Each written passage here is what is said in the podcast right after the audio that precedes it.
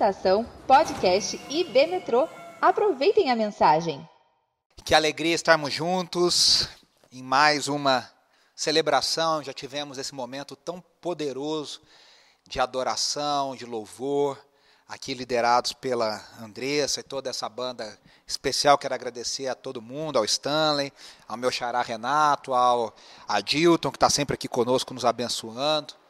E lembrando você que nós estamos em plena série de quaresma, preparando o nosso coração para a Páscoa. Nós já começamos as nossas lives nessa última quarta-feira lá no Instagram da IB Metrô. Se você não está seguindo, não está acompanhando, as lives não ficam salvas, é para quem está ao vivo. Depois no Telegram da igreja você recebe, sim, uma, um, um, um conteúdo falando um pouco do que foi trabalhado nas lives. Lembrando que a gente está seguindo o livro Preparando-se para a Páscoa do C.S. Lewis. Nós indicamos que você adquira para você acompanhar essas 50 devocionais, 50, esses 50, é, 50 devocionais, 50 meditações em cima da obra obra de Cristo Jesus na Páscoa, na cruz, ah, e termina no domingo da ressurreição, no dia 4 de abril. Hoje nós estamos dando continuidade a essa série, na terceira é, mensagem dessa série, falando sobre a segunda palavra de Jesus. Lembra que a gente está dizendo que ah, as expressões de Jesus são palavras, a gente chama de palavra. E hoje nós vamos falar sobre, veja aí comigo, hoje você estará comigo no paraíso um brado de salvação. Aqui são os sete brados de Cristo na cruz, as sete palavras de Cristo na cruz. Na semana passada, nós falamos sobre o perdão. Pai, perdoa-lhes, porque eles não sabem o que estão fazendo. A oração de Jesus pelo perdão. E hoje nós vamos ver esse perdão uh, já respondido imediatamente, essa oração de Jesus respondida imediatamente na vida do ladrão que estava ao lado de Cristo, um dos ladrões que estava ao lado de Cristo na cruz. Antes eu quero contar uma história e, na verdade, não é uma história, é compartilhar com vocês uma inquietação. Todos nós conhecemos ou lembramos, os mais antigos um pouco, da história triste e horrenda do Guilherme de Pádua, que, se eu não me engano, em 1992 assassinou junto com a sua esposa. Ele era o galã da novela da Globo, de Corpo e Alma, escrita pela Glória Pérez, e ele assassinou o seu par romântico na novela, filha da autora, filha da Glória Pérez, a Daniela Pérez, que era casada com Raul Gazola. E ele foi preso, condenado, ele e a antiga esposa. E o Brasil inteiro se horrorizou, ainda mais pela repercussão, um galã de novela das oito fazendo isso, hoje das nove, né, novela das nove. E muitos anos depois, quando eu trabalhava em Belo Horizonte, eu conheci o Guilherme na Lagoinha. E ele havia sido alcançado e aqui eu não vou entrar na questão, não é minha, eu não posso julgar o coração das pessoas, dizer se isso é verdadeiro, não é, não é a questão aqui ele havia sido alcançado pelo Evangelho através de cartas de senhoras que escreviam, o ministério delas era escrever para presidiários, falando do amor de Jesus. E uma dessas cartas de uma dessas senhoras alcançou a vida do Guilherme e ele se converteu a Cristo Jesus. E ele foi morar em Belo Horizonte depois que saiu da prisão, e aqui eu também não estou entrando em questões da justiça brasileira, se a lei é branda, se a, as pessoas pegam penas que vão se abrandando, vão se encurtando, isso é uma outra questão, uma outra discussão. Mas o fato é que ele cumpriu o que tinha que cumprir, pagou o que tinha que pagar, que foi determinado e foi liberado pela justiça. E ele foi morar em Belo Horizonte e eu o conheci nessa época quando ele trabalhava nos bastidores, na parte de vídeo da Lagoinha, trabalha lá até hoje, inclusive. E um dia eu perguntei para ele, Guilherme, mas você fica aqui nos bastidores e tal, e como é que a coisa. E, e ele me contou que uma vez ele tentou fazer um teatro na igreja. E quando ele se colocou à frente, as pessoas começaram a gritar na igreja: assassino! Bandido! e coisas desse naipe para pior.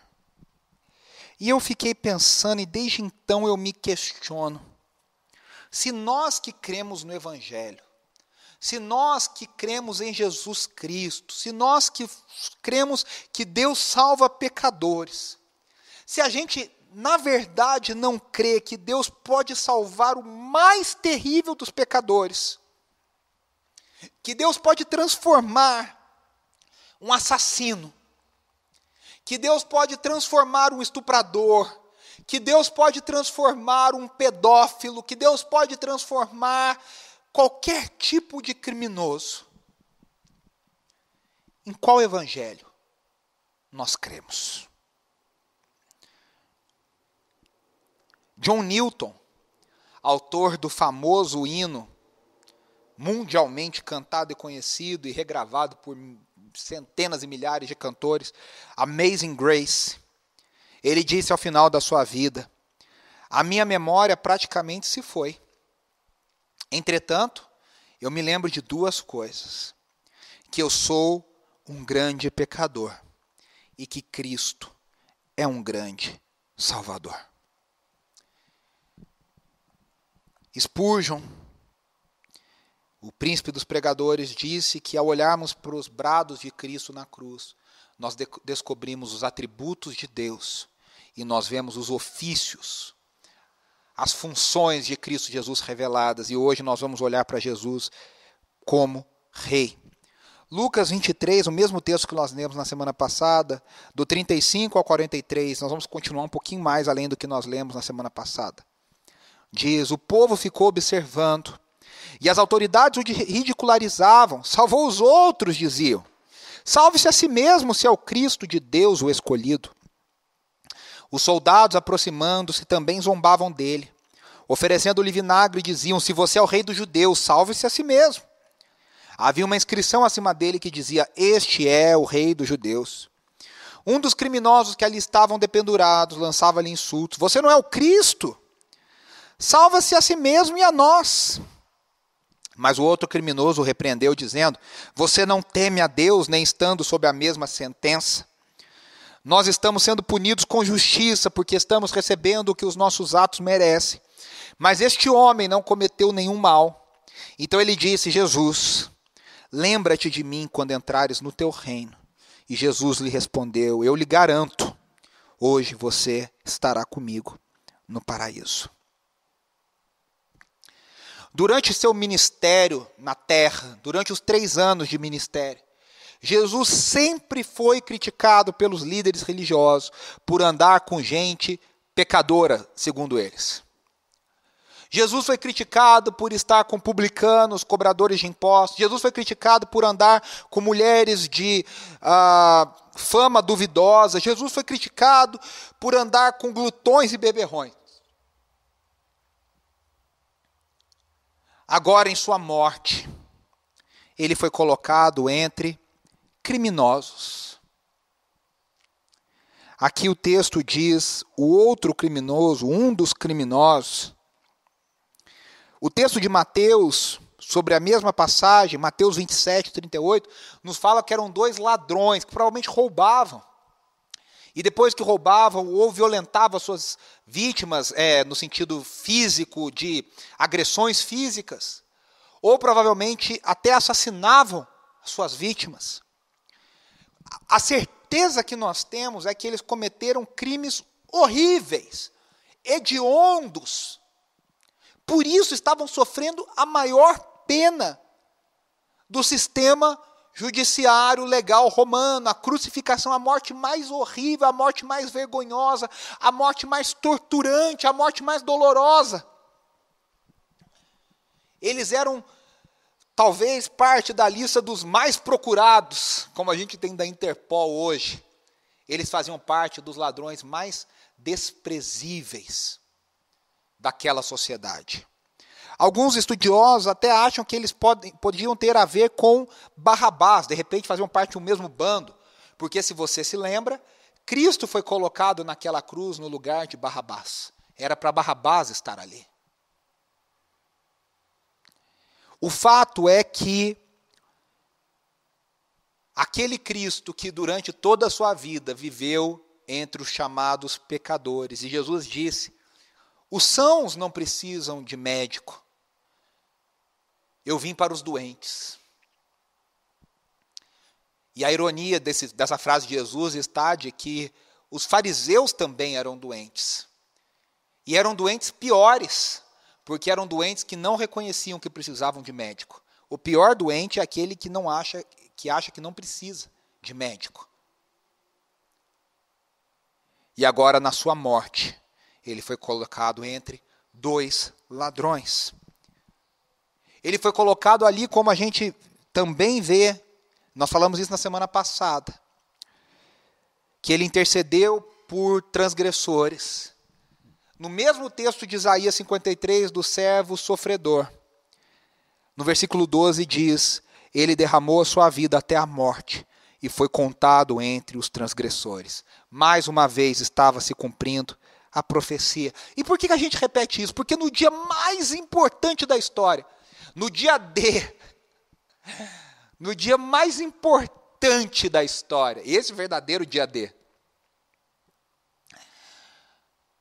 não existiram coincidências, não existiram coisas aleatórias. Deus, o grande diretor dessa cena, que escreveu esse roteiro, dirigiu cada detalhe. Sabe aquele filme que o diretor é um gênio, o roteirista é um gênio e que não tem nenhum detalhe que passa. Sabe quando você, não sei se vocês assistiram a série Dark, e que você vê que o roteiro é tão bem amarrado, que não tem um detalhezinho ali que passa, as pessoas ficam procurando detalhezinhos, os fãs, os especialistas, olha, você viu que ele estava virado o quadro na parede, olha a cor da roupa, são detalhezinhos, são pistas que os grandes e ótimos roteiristas no Lost, o J.J. Abrams não conseguiu fazer isso, mas nós temos aí os grandes roteiristas e diretores que vão dando essas pistas. Acontece isso no universo da Marvel, acontece isso no universo da DC Comics, um pouco menos, aconteceu isso em Dark, em outros seriados. Agora imagine no dia mais importante da história, o rei do universo, o senhor dos senhores, o grande, o grande escritor da história, história da humanidade, ele não deixou nenhum detalhe escapar. Cristo Jesus cumpriu todas as profecias, tudo foi milimetricamente calculado e preparado. Não havia coincidências. Jesus estava cumprindo a profecia de Isaías 53 do servo sofredor. Mais uma vez, ele foi contado entre os transgressores. No seu nascimento, que nós celebramos no Natal. Jesus nasceu cercado por animais, por gente humilde, por pastores. Na sua morte, morreu cercado por ladrões. Aqui nós vemos, tanto no nascimento quanto na morte, a completa humilhação do Salvador. A completa humilhação do nosso Salvador. E aí Jesus Houve o pedido de um dos ladrões que disse: Lembra-te de mim. Primeira coisa que a gente precisa mencionar aqui: os dois ladrões tiveram a mesmíssima oportunidade. É interessante. Ambos foram crucificados juntos. Até ele fala isso, eles estão colocados sobre a mesma circunstância. Provavelmente foram condenados juntos, crucificados juntos, Ambos estavam ao, ao lado de Jesus, porque Cristo estava no meio, um à sua esquerda, o outro à sua direita. Ambos tiveram a oportunidade de ver tudo o que estava acontecendo com Jesus da mesma forma, ouvir as mesmas coisas, presenciar as mesmas coisas.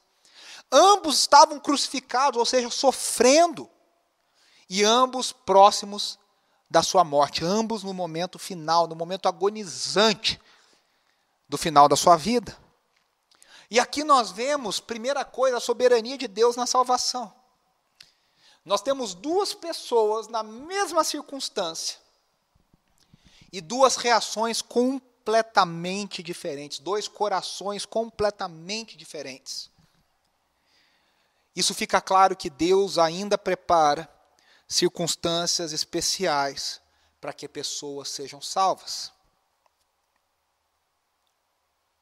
Deus prepara. O Warren Wiersbe, famoso pregador da década de 70, de 1970, na Moody Church, falando sobre essa passagem, diz: A salvação de um perdido não é um acidente, ela é um compromisso agendado.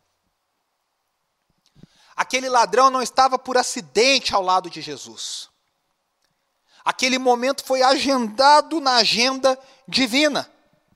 Deus preparou aquela circunstância terrível para que aquele ladrão encontrasse salvação. A soberania de Deus na salvação. E nós sabemos, nós temos falado aqui, a nossa visão de mundo é a trigo e a joio. Há filhos de Deus e filhos do diabo. Quem tem acompanhado as nossas pregações tem percebido isso. Eu, eu constantemente enfatizo isso. Há a semente que vai frutificar, mas há outras três, há outros três tipos de solo que não vão frutificar. Mas a nossa parte, eu quero enfatizar, é que nós, primeiro, nós não sabemos qual é o solo, nós não sabemos quem é trigo, quem é joio, nós não sabemos quem é filho de Deus, quem é filho do diabo. Embora a gente tenha pistas do fruto, mas nós não sabemos qual é o solo que está preparado, o que Deus agendou para cada um na salvação. Então nós pregamos a todos. Nós pregamos o Evangelho a todos, em qualquer circunstância, em qualquer oportunidade. Na verdade, é isso que nós deveríamos aproveitar qualquer oportunidade para pregar, pregar a Cristo, manifestar a Cristo, para falar da palavra de salvação. E aqui nós vemos, além da soberania de Deus na salvação, que os dois tiveram a mesma oportunidade, os dois ladrões, e um aproveitou e o outro não. Nós entendemos nós vemos claramente, de forma poderosa, quase que ilustrativa, pedagógica, o milagre do novo nascimento. Primeira coisa que a gente vê, por que, que o novo nascimento, ou a iluminação para a salvação, o que o Espírito Santo faz em nós para que nós sejamos salvos? Às vezes a gente não enxerga isso nas circunstâncias do dia a dia, até na nossa própria história. Mas nessa circunstância tão extrema, nós vemos isso claramente. Primeiro, esse ladrão enxergou salvação em Jesus, quando Jesus não parecia ser um salvador. Jesus estava fraco, Jesus estava desfigurado, como diz Isaías 53, não havia nele beleza, não havia formosura, ele é homem de dores. Como que ele enxergou um Salvador, o Rei dos Reis? Estava escrito: Este é o Rei dos Judeus, mas de forma irônica e zombadora. Mas ele entendeu, ele viu, quando Jesus não parecia ser um Salvador. Ele não ouviu os ensinamentos de Jesus. Ele não viu Jesus curando. Ele não viu Jesus ressuscitando Lázaro. Ele viu Jesus na hora mais frágil da sua vida aqui na terra. E ele enxergou salvação em Jesus. Olha o milagre da iluminação do Espírito Santo. E essa conversão nos mostra essa atuação. Nós, e aqui fica muito claro que salvação e novo nascimento é fruto exclusivamente da ação sobrenatural do Espírito de Deus. Ah, você pode ter ajuda da mente, de argumentos, de livros, de argumentos racionais, de uma série de coisas. Mas em última instância, a salvação é obra final e sobrenatural de Cristo Jesus e do Espírito Santo. Da atuação do Espírito Santo nas nossas vidas. E aqui fica claro, porque ambos os ladrões, o texto diz, se eu não me engano, o texto de Mateus, que ambos os ladrões insultavam Jesus. Ambos ridicularizavam Jesus. Mas de repente, como diz por aí, não mais que de repente, algo mudou. E é isso que acontece conosco, meus irmãos. Quantas histórias e testemunhos, por isso que é lindo a gente ler os testemunhos, biografias. História de gente que foi alcançada pelo Evangelho em circunstâncias especiais e maravilhosas. A pessoa tinha uma vida depravada, uma vida insultando a Cristo, uma vida de desprezo ao Evangelho, e de repente, não mais que de repente ela foi alcançada, algo mudou. Ah, foi o argumento, foi a razão, foi tudo isso ajuda, circunstâncias ajudam, mas a salvação, a iluminação final é obra exclusiva do Espírito Santo. E é interessante que esse homem não teve nem o que a igreja diz que é necessário para completar a salvação. Aqui é um cutucão, é um constante lembrete para a igreja de que a salvação não é da igreja, a salvação é do Espírito. Ele não foi batizado, ele não fez confissão de fé, ele não frequentou sala de novos membros, ele não fez o embarque na IB Metrô, ele não fez nada, não deu tempo. Ele simplesmente foi salvo no momento final da sua vida. Esse ladrão representa você e eu. Nós somos pecadores. Aqui, claro, ele está colocado na situação mais extrema. Mas sem Deus nós insultamos a Deus. Sem Deus nós somos miseráveis. Sem Deus nós somos escarnecedores. Nós somos pecadores perdidos sem Deus. E aí nós vemos a iluminação espiritual. E essa iluminação espiritual que veio sobre aquele homem por obra do Espírito se manifesta numa súplica. A boca que antes insultava agora se abre para fazer uma súplica. Alguns comentaristas falam que talvez ele tenha sido atingido pela primeira oração de Jesus na cruz, que Jesus ficou repetindo e repetindo e repetindo. Pai, perdoa-lhes porque eles não sabem o que fazem. Assim como Pilatos foi impactado pelo silêncio de Jesus, esse homem que estava ali vendo, sofrendo as dores parecidas ou iguais às de Jesus, que estava vendo toda a afronta que Jesus estava sofrendo, ele até que não, mas Jesus estava sendo humilhado, envergonhado, xingado, insultado até por ele. De repente, aquele homem está ali falando perdoa, perdoa, perdoa, Pai. Orando a Deus como Pai e falando perdoa. De repente, aquilo ali mudou algo no coração daquele homem. A oração de Jesus já foi eficaz na vida daquele homem. E a primeira coisa, ele confessa que teme a Deus.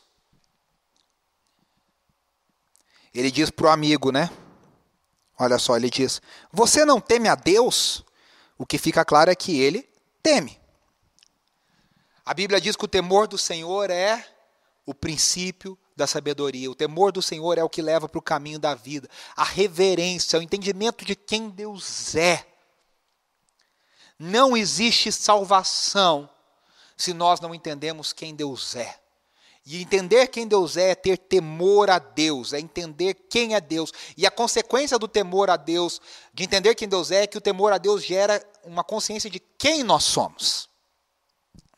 E ele entendeu quem ele era. E ele ali publicamente, porque isso foi ouvido e anotado pelos evangelistas, diante daquela pequena multidão, ele confessa o seu pecado.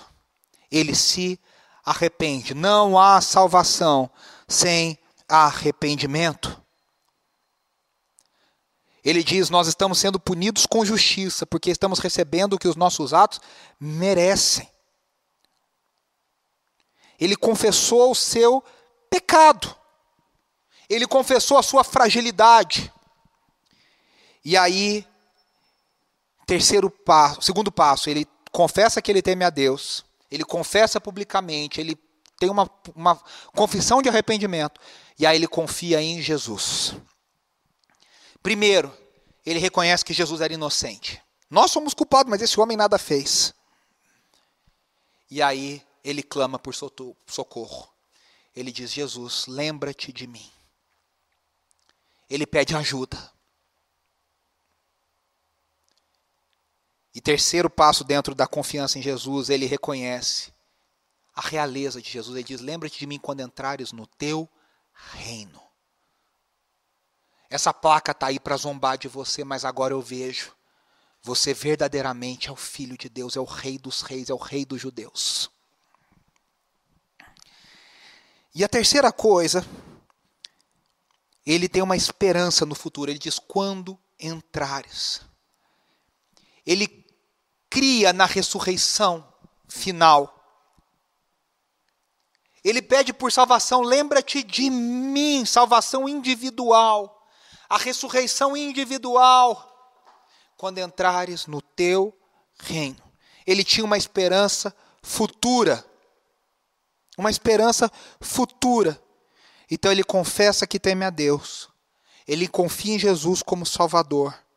E ele tem uma esperança de que Jesus vai cumprir e vai vencer. Veja, esse homem que estava minutos, momentos antes, xingando, insultando a Jesus, agora teve uma experiência sobrenatural do Espírito Santo. Meus irmãos, é isso que acontece conosco. Claro que não num grau tão, a maioria das vezes, não num grau tão alto e tão exagerado como esse, numa circunstância tão extrema como essa. Mas é isso que acontece com cada um de nós quando nós somos salvos, alcançados pela graça, pelo Espírito de Deus. E aí Jesus afirma para ele, ouvindo essa toda essa confissão e esse pedido, essa súplica, Jesus diz primeiro: Eu lhe garanto. Primeira coisa que a gente tem que perceber aqui: Jesus não rejeita e Jesus não tripudia em cima do pedido do ladrão. Cá entre nós, a tentação é: sai para lá, você está aqui condenado, você é um ladrão sem vergonha, desgraçado, sai daqui. Desgraçado no sentido de sem a graça de Deus. Ou Jesus poderia falar, e acho que é uma tentação muito grande para qualquer um de nós: você não estava me xingando, agora vem pedir ajuda? Você não falou que eu era o, o que, eu, que eu dizia ser o rei, o filho de Deus e eu não era nada?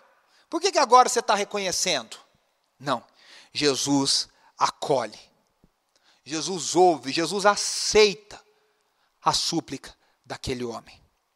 E aí ele dá uma certeza, que é a certeza da salvação pela graça. 1 João fala sobre isso, e esta é a certeza que nós temos.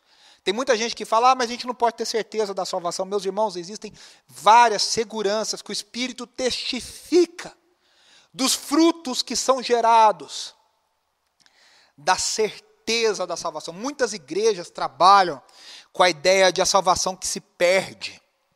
Eu sou salvo, aí eu fiz alguma coisa, deixei de ser salvo, aí eu me arrependi, voltei a ser salvo, e aí eu fiz de novo, eu perdi a salvação.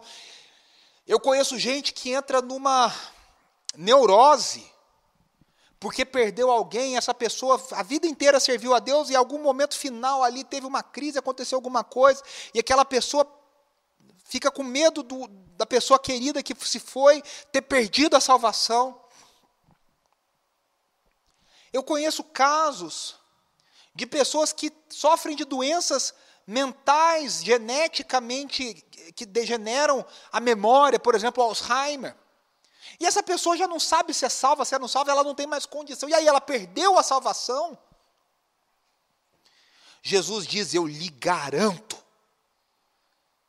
Cristo Jesus nos dá a certeza da salvação. O Espírito Santo é o penhor, é o selo que nos garante, que nos cela, que nos protege até o dia final, nós estamos protegidos. Se você já foi alcançado pelo Espírito de Deus, você e eu temos um selo, temos um lacre que nos protege, que nos fecha, que nos garante a salvação até o dia final de Cristo Jesus. Outra coisa que é impressionante nesse texto, e eu, fiquei, eu, eu fico chocado todas as vezes que eu penso sobre isso. Jesus estava em dor excrucinante, Jesus estava numa dor terrível, Jesus estava sendo é, zombado. E ele teve tempo, ele tirou forças, ele focou a sua atenção para atender aquele ladrão. Uma marca de Jesus é que no seu ministério ele deixava as multidões para focar em casos individuais. Ele estava indo e ele se encontrou com a viúva que perdia o filho e ele falou: Olha, peraí, deixa eu atender essa viúva porque seu coração se comoveu. Jesus era muito diferente do, dos coaches e líderes influenciadores dos dias de hoje, que trocam as pequenas plateias, os indivíduos, pelas grandes multidões. Jesus trocava as grandes multidões para atender pessoas, indivíduos. E aqui na cruz não foi diferente. Ele não, ele não, com todas, com toda a razão do mundo para dizer, olha, eu não tenho condição de te ouvir. Eu não tenho o que falar. Olha, eu estou aqui cumprindo o meu trabalho. Jesus tira tempo para ouvir aquela súplica. E é interessante que Jesus é um Salvador tão grande, tão grande, como John Newton diz, que até mesmo na cruz, até mesmo fragilizado, nós falamos sobre semana passada, que ele pede ao Pai para perdoar pecados, porque ele mesmo não, não perdoa os pecados pela, naquele momento por estar tão identificado com o pecado. Mas ele, ali ainda, teve poder para redimir aquele homem, para salvar aquele homem. Ele diz: Eu lhe garanto. Ele veio ao mundo para salvar. Jesus, Yeshua, significa Deus salva. Ele veio ao mundo para salvar e ele saiu desse mundo fazendo exatamente isso. Ele saiu desta vida antes da sua ressurreição, fazendo exatamente o que ele tinha sido chamado para fazer. Ele fez isso durante todo o seu ministério. E agora ele está fazendo isso de forma poderosa para todos aqueles que viriam a crer no seu nome na cruz. Mas ele faz isso representativamente, individualmente, eh, com aquele homem que está ao seu lado na cruz. E é interessante que ele diz: Eu lhe garanto, hoje. Aquele homem fala: Lembra-te de mim quando entrares no teu reino. Aquele homem tinha esperança num reino futuro. Mas Jesus surpreende, a graça, é, o evangelho é tão boas notícias que Jesus diz para ele: não vai ser quando, vai ser hoje, meu amigo. Você está aqui nessa dor, você está aqui nessa, nessa terrível sofrimento, você está aqui passando por isso, mas vai ser hoje que você vai estar comigo no paraíso. A bondade de Deus, a bondade de Jesus Cristo supera sempre as nossas expectativas. Isso significa, meus irmãos, que nós aguardamos a ressurreição final. E muita gente fala, ah, nós estamos dormindo no Senhor. O apóstolo Paulo fala isso. E a pessoa acha que está lá com o espírito dormente, aguardando a ressurreição final. A Bíblia não nos mostra isso. O dormindo significa com relação ao corpo. Os nossos sentidos se foram aqui nessa vida. O corpo está dormindo no espírito de morte, pois a morte não é a palavra final, é isso que o apóstolo Paulo está dizendo. Mas em espírito, até aquele dia, entre a nossa morte e a ressurreição final, nós temos uma certeza, nós já estaremos com Cristo. Olha que bênção, que alegria, que privilégio. Você pode pensar nos seus queridos que morreram no Senhor. Eu penso, por exemplo, na minha avó, na minha bisavó, na minha mãe que já estão na presença do Senhor. Spurgeon, ao falar sobre essa passagem, diz: Esse homem foi o último companheiro de Jesus na terra e o seu primeiro companheiro no céu. Olha que privilégio. Aqui é a ilustração prática daquela parábola dos trabalhadores que são chamados em horas diferentes, os trabalhadores que são chamados quase que para trabalhar nada e recebem a mesma coisa, e os primeiros falam: Mas por que a gente trabalhou tudo isso e recebeu a mesma coisa desse? E o Senhor diz: Eu não fiz o que eu prometi para você? O que, que você tem a ver com quem eu chamo por último? Às vezes a gente fica, poxa, mas eu estou servindo a Deus o tempo todo, a vida toda, esse homem nos finalmente como disse a Andressa, nos 48 do segundo tempo, foi salvo. Isso não compete a nós. Se Deus preparou a circunstância para você e eu sermos salvos antes de morrermos, que privilégio nós podermos servir a Deus durante a nossa vida. Esse homem não teve esse privilégio. Ele não pôde dar testemunho da salvação. Ele não pôde ser batizado, ele não pôde viver para Jesus aqui na terra. Ele não teve tempo. Salvação é relacionamento com Deus. Jesus diz: Hoje estarás comigo. Salvação não é uma coisa impessoal, é relacionamento. O céu é estar com Deus, é na presença de Deus, é viver para Deus, é em relacionamento com Deus. É isso que Jesus ora momentos antes, horas antes desse momento na cruz. Na oração final, lá em João capítulo 14, versículo 13, ele ora e diz, ele fala para os seus discípulos, para que vocês estejam onde eu estiver. Ele manda o Espírito, o Paráclito, o Consolador, para dizer: vocês não vão ficar órfãos, eu não vou estar aqui, mas Ele estará com vocês. Salvação é relacionamento na Trindade, é sermos inseridos na comunhão plena e perfeita da Trindade. Salvação é desfrutarmos de relacionamento. Você vai estar comigo no paraíso. E eu quero encerrar essa mensagem tão poderosa. O outro ladrão, nós estamos falando do que foi salvo. O outro disse: Salva-te a ti mesmo e a nós. Ele não sabia do plano. Ele não sabia que se Jesus quisesse descer da cruz, ele desceria. Ele não sabia que Jesus tinha todo o poder para convocar anjos e descer daquela cruz e queimar todo mundo. Ele não entendeu o que Cristo estava fazendo. Ele não entendeu a obra redentora de Cristo Jesus. Ele se preocupou consigo mesmo. Ele diz: Salva-te a ti mesmo e a nós. De uma forma zombadora. Um foi para o paraíso com Jesus. O outro está eternamente separado de Cristo no inferno. Porque um se humilhou, confiou em Jesus, enquanto o outro o ridicularizou. E aqui nós temos o retrato da humanidade.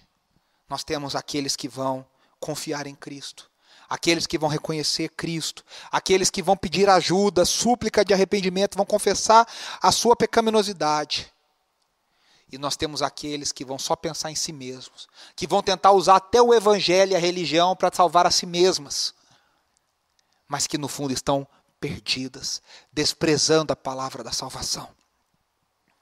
E a gente às vezes fala, poxa, esse homem foi salvo no último minuto. Eu quero terminar com essa palavra aqui de advertência para você que talvez esteja me ouvindo e ainda não conhece a Jesus ainda não entregou a sua vida para Jesus, não confessou publicamente como esse ladrão fez, que você precisa de um grande Salvador, porque você é um grande pecador. A gente diz esse homem foi salvo no último minuto, e o Warren Wisby nos lembra que o ladrão não foi salvo na última oportunidade, ele foi salvo na primeira oportunidade que ele teve. E aqui eu quero te oferecer, no temor do Senhor, confiando no Espírito Santo que está aqui entre nós, que fala ao seu coração, talvez a sua primeira oportunidade. Entregue a sua vida para Jesus. Nós não sabemos a hora da nossa morte. Esse ladrão estava ali, ele sabia. Nós não sabemos quando. Tanto, nós somos tão frágeis. E nos dias de hoje, acho que nós temos essa plena consciência. Às vezes a gente se assusta e fala: caramba, Fulano morreu, botou um post ontem no Instagram, escreveu ontem no Facebook. É aquela famosa máxima: para morrer basta estar vivo. Mas a gente se assusta, nós somos tão frágeis. Não deixe passar, o Espírito Santo está tocando no seu coração, se o Espírito Santo está iluminando os seus olhos espirituais, confesse a Jesus, entregue a sua vida para Ele, viva para Ele, tenha um privilégio que esse ladrão não teve de viver o resto dos seus dias, eu não sei se são um, dez, um ano, vinte anos, trinta, eu não sei. Mas viva o resto dos seus dias para Deus, para Jesus. Com a certeza da salvação. Você que já foi alcançado pelo Evangelho, assim como eu já fui alcançado pelo Evangelho. A gente luta aqui com o velho homem, mas nós temos que nos agarrar nessa certeza que Jesus é o Rei dos Reis, o Senhor dos Senhores, e ele venceu a morte na cruz, ele tripudiou dos poderes desse mundo. E nós, quando saímos dessa vida, estaremos com ele no paraíso, e um dia reinaremos com ele nessa terra redimida. Mas enquanto isso, nós já vivemos o céu na terra, antecipando o reino de Deus. quando nós vivemos em amor, em relacionamento. Eu quero orar com você. Nós estamos encerrando essa celebração. E pedir a Deus que toque no seu coração e faça a obra da salvação que só Ele pode fazer. Senhor Jesus, como é poderoso e maravilhoso quando nós refletimos na cruz do Calvário. Quando nós vemos esse exemplo tão poderoso desse homem tão terrível, que cometeu crimes tão terríveis, mas não há ninguém longe demais para o teu evangelho. Não há crime terrível o suficiente que possa parar o teu amor, que possa parar a tua obra de transformação. Por isso eu oro pela vida dos meus irmãos que nos ouvem, das, dos queridos que nos ouvem, daqueles que ainda não te conhecem. Pai, toca nos corações, abre os olhos do, do, do coração, Senhor, para que haja um milagre que só o Espírito Santo de Deus pode fazer da salvação. Daqueles que já pertencem a Ti, renova a alegria da nossa salvação renova a certeza de que um dia estaremos contigo, mas nós já vivemos em relacionamento contigo agora, mas um dia será de forma perfeita. Obrigado pelo teu perdão. Obrigado porque o Senhor nos garante a salvação. Obrigado porque para grandes pecadores como nós, o Senhor Jesus é um grande Salvador, o único e verdadeiro Salvador. Essa é a nossa oração. Te agradecemos em nome de Jesus, o teu Filho, nosso Salvador. Amém. Amém e amém. Para a pergunta que eu fiz no início, se nós não cremos na transformação, quem, que evangelho é esse? Eu quero só lembrar que o apóstolo Paulo era violento, propenso a atos terroristas, perseguidor da igreja, e foi alcançado por Cristo Jesus. E ele entendeu que tudo aquilo que ele esperava encontrava resposta em Cristo Jesus. E ele se tornou o maior escritor do Novo Testamento um dos maiores nomes da história da igreja. Então eu e você temos que pregar o Evangelho e deixar a obra de transformação para que Deus faça. Eu quero te incentivar a estar conosco nas nossas lives diárias, no Instagram, arroba IBmetrôSP, acompanhar, fazer conosco esse devocional do C.S. Lewis sobre a Páscoa, sobre a cruz, continuarmos refletindo sobre isso. Semana que vem a gente volta com a terceira oração de Jesus na cruz. Que você tenha uma semana abençoada, cheia de graça. Volte aqui no vídeo, assista os louvores de novo, cante, vá no Spotify, pegue a nossa lista, nossa playlist, escute essas canções, enche o seu coração de louvor, de alegria. Que Deus te dê uma semana abençoada, que você seja um testemunho de Cristo aonde você for, com quem você conversar. Pregue o evangelho, ore por pecadores, ore por aquele que você quer que seja salvo. Tenha uma atitude cristã verdadeira, de compaixão, até que Cristo volte. Um grande abraço e até semana que vem.